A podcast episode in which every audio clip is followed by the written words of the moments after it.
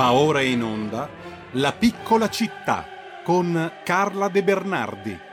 Le storie che il cimitero monumentale di Milano racconta.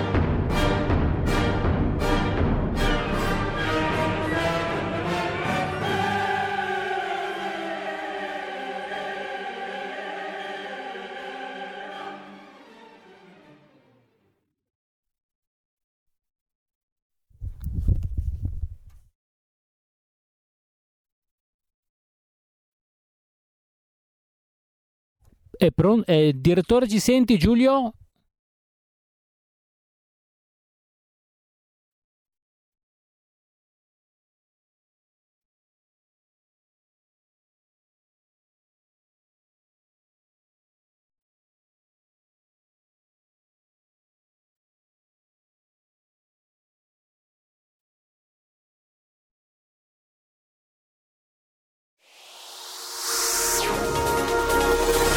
Exclusive Dance Chart. Exclusive Dance Chart. Ciao belli, sono Max Martinelli. Con la DJ Isabi vi aspetto su RPL per farvi fare tanti saltelli con la Exclusive Dance Chart, la classifica dance nazionale. Dalle 23 il sabato, se avete voglia di dance, vi aspetto su RPL con la Exclusive Dance Chart. Tanti saltelli con la B e il Martinelli su RPL. Exclusive Dance Chart. La sigla di Piccola Città l'abbiamo appena sentita, quindi il programma può iniziare con il nostro direttore che ora abbiamo raggiunto telefonicamente. Giulio? Grazie a Roberto e mh, nel, nell'ottica diciamo, del brivido come questa trasmissione ci ha abituato spesso a vivere, do il benvenuto e il buongiorno a Carla De Bernardi che ora deve già essere in collegamento. Buongiorno. Giulio, mi sentite? Sì, io ti sento, spero che ti sentano. Ecco, non sono in video, ho capito bene? No, perché stamattina abbiamo avuto, tanto per cambiare, dicevo, un bel problemino con il computer e quindi non riusciamo No, a è solo per sapere se mi vedete per non fare delle cose strane tipo grattarmi il naso. no, no, non ti vediamo, quindi siamo tranquilli, però possiamo vedere, ok. possiamo vedere, almeno gli ascoltatori e le ascoltatrici possono comunque vedere chi si collega con il sito le foto che avevamo preparato, che avevi preparato per oggi Carla, perché Sì, oggi Esatto. Nell'approssimarsi della festività del primo di maggio eh, parleremo, ci parlerai di un filone artistico che rispecchia anche i temi del lavoro del primo maggio e del cosiddetto realismo sociale. Un filone artistico che si sviluppa alla fine dell'Ottocento in Francia con il celebre quadro Angelus di Jean-François Millet e che trova un suo specchio anche al cimitero monumentale, dove il tema del lavoro e delle condizioni sociali sono ampiamente rappresentate anche in quel meraviglioso micro-macrocosmo, come l'abbiamo definito, che è il cimitero monumentale di Milano. no? Ricordo la tua pagina Facebook, Carla De Bernardi, ma anche il sito amicidelmonumentale.org. E oltretutto chi ci segue appunto via mm, Facebook, in diretta Facebook o YouTube, delle immagini che testimoniano di questo filone all'interno del monumentale. Se ne vuoi parlare allora, visto che celebriamo così un po' in anticipo il primo maggio. Ascolta Giulio, io adesso sono in viva voce, mi senti meglio se levo il viva voce o mi senti bene e, e nitida? Perché io non ti sento benissimo. A me pare di sentirti abbastanza bene, quindi ti lascio subito la parola, Carla. Io Va bene. il tema. Ok, allora parto? Sì, prego Carla. Ecco, allora, come diceva Giulio, ehm, al Monumentale ci sono una serie di opere che ricordano il lavoro, la dignità del lavoro, eh, i lavoratori, sotto diverse rappresentazioni. Eh, stiamo parlando di fine 800, primi 900, come mh, ha detto Giulio, eh, nasce il movimento dell'arte ehm, sociale, chiamiamola così, che parte da Millet in Francia, ma anche Segantini, se vogliamo, con i suoi contadini e, sue- e la sua mamma col, col bebè, le due madri eh, nel- nella, nella stalla con la mucca, parla di, eh, di arte- de- de- della società del tempo, la società contadina, no?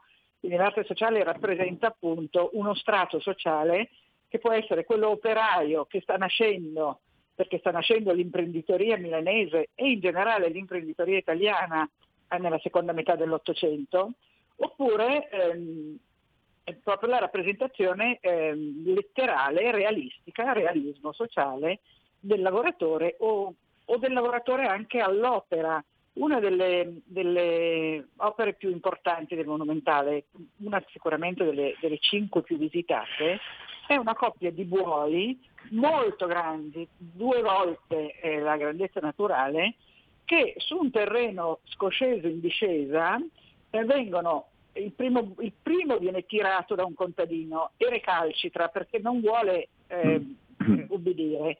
Quello dietro che ha l'aratro, che guida l'aratro, invece spinge i buoi. I buoi sono recalcitranti perché fanno fatica, ma anche perché sono appunto, proprio a rappresentare la difficoltà del loro operare, sono stati messi dall'artista, che è il geniale Enrico Butti, sono stati messi su una roccia in discesa e quindi e, e non pacifici nel campo in pianura e quindi questi buoi sono piuttosto arrabbiati. Però su di loro veglia una grande testa in pietra rossa della Valcamonica di madre natura, veramente una testa fuori misura che soffia, si vede proprio che ha le guanciozze gonfie, che soffia sul lavoro del, dei contadini e dei buoi il, il soffio vitale della natura, quindi li aiuta come può.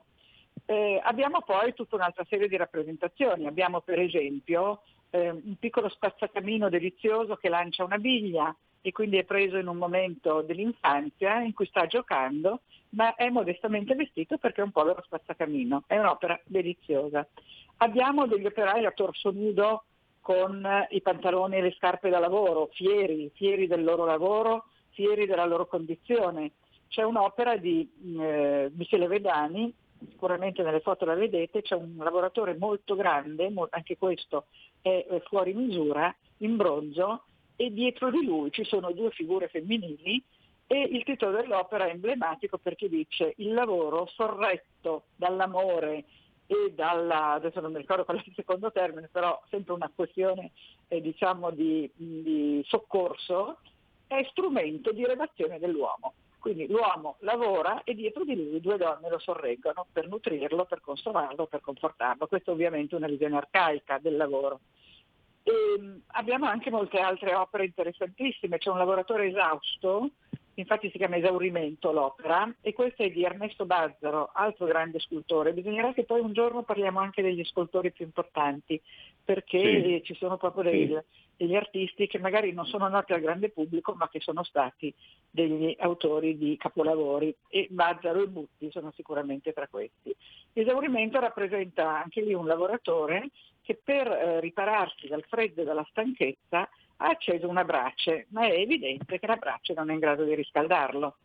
E quest'opera fu lodata dalla, mh, dal giornale Critica Sociale proprio per il suo forte impatto emotivo sulla condizione dei lavoratori.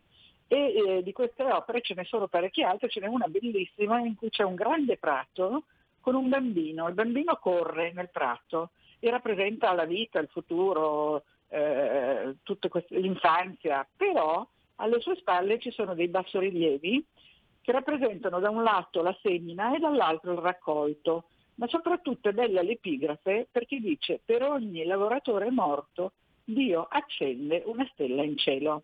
E quindi mm. ci sono anche dei commenti alle tombe dei lavoratori che ci aiutano a capire lo spirito. Noi amici del Monumentale abbiamo restaurato, con il supporto di Fondazione Bracco, un'opera di quest'arte, di questo realismo sociale che ho descritto, tra le più importanti.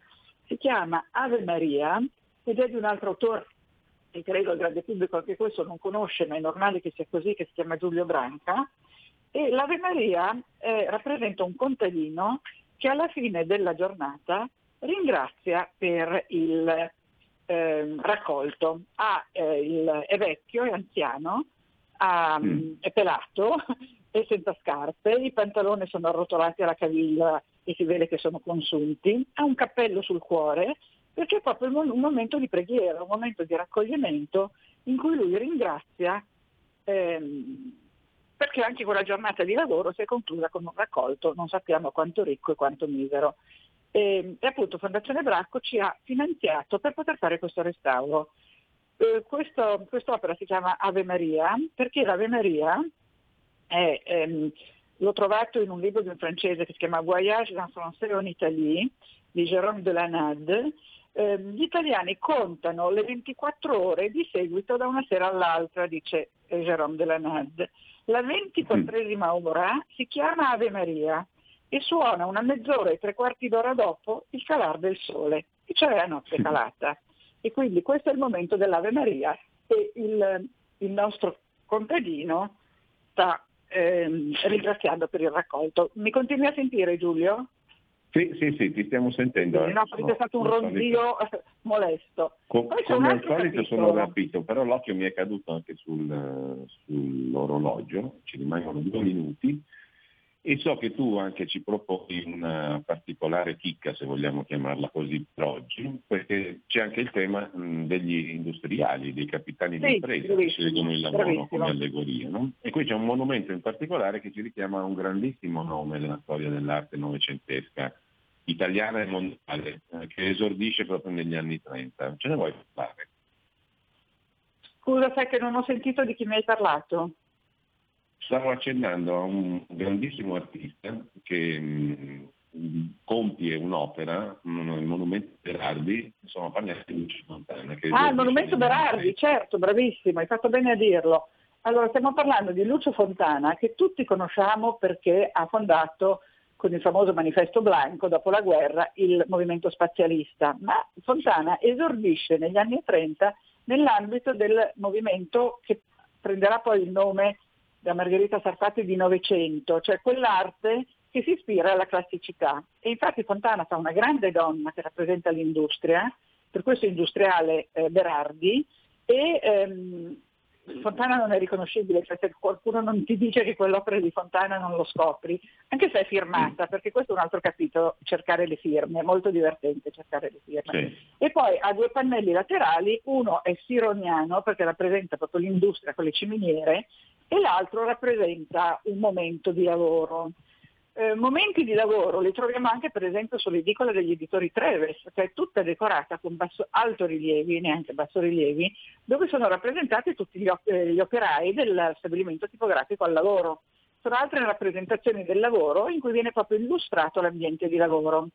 Gli imprenditori, come dicevi tu prima, eh, sono a metà 800, fine 800, mancava tutto Mm. in Italia. Chiunque avesse una buona idea poteva diventare ricchissimo. E questo è successo a persone che sono partite da zero, addirittura qualcuno come Rizzoli era un Martinit, ma Rizzoli e Mondadori erano ragazzi di tipografia, Motta e Alemagna erano ragazzi garzoni di pasticceria o di panetteria, Pirelli era figlio, era stato, era figlio di, un, di un panettiere, di una contessa che era stata diseredata perché aveva sposato un, proletario e quindi era un ragazzino povero con una borsa di studio riesce ad andare in giro e a creare poi la, la Pirelli. Mm. Bocconi, un altro caso analogo, era uno stracivendolo di lodi e poi sappiamo, questo verso la fine dell'Ottocento, agli inizi del Novecento è l'uomo più ricco di Milano insieme a Davide Campari o a, o a Gaspare Campari per meglio dire il padre.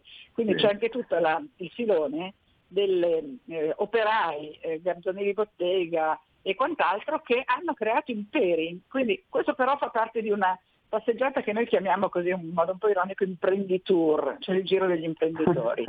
Mentre quello lo di cui parliamo oggi è proprio la, la passeggiata a vedere le opere che hanno a soggetto la- eh, il lavoro.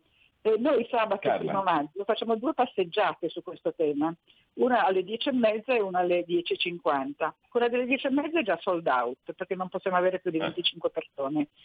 E quella delle 10.50 c'è ancora qualche posto e andiamo proprio a vedere Bene. contadini, seminatori eh, e tutte le opere che vi ho descritto. Ed è un giro veramente Bellissimo. bello, eh, anche perché non è mai stato fatto. Credo che siamo i primi a fare il giro del primo maggio al Monumentale.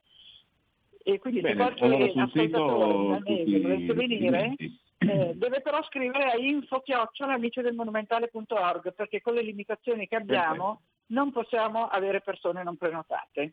Benissimo, allora Carlo, dobbiamo detto, ti ringrazio davvero. Eh, No, io ringrazio te che mi dai l'opportunità di illustrare queste meraviglie. Grazie, grazie mille. Ciao Giulio, grazie, grazie a voi, grazie agli ascoltatori. Buona giornata, buona settimana. Tra poco con voi, mm, Francesco Borgonovo, si parla di cure domiciliari con Eric Grimaldi, comitato cure domiciliari, perché stentano a partire le cure anti-Covid, ovviamente, a domicilio. Avete ascoltato La piccola città.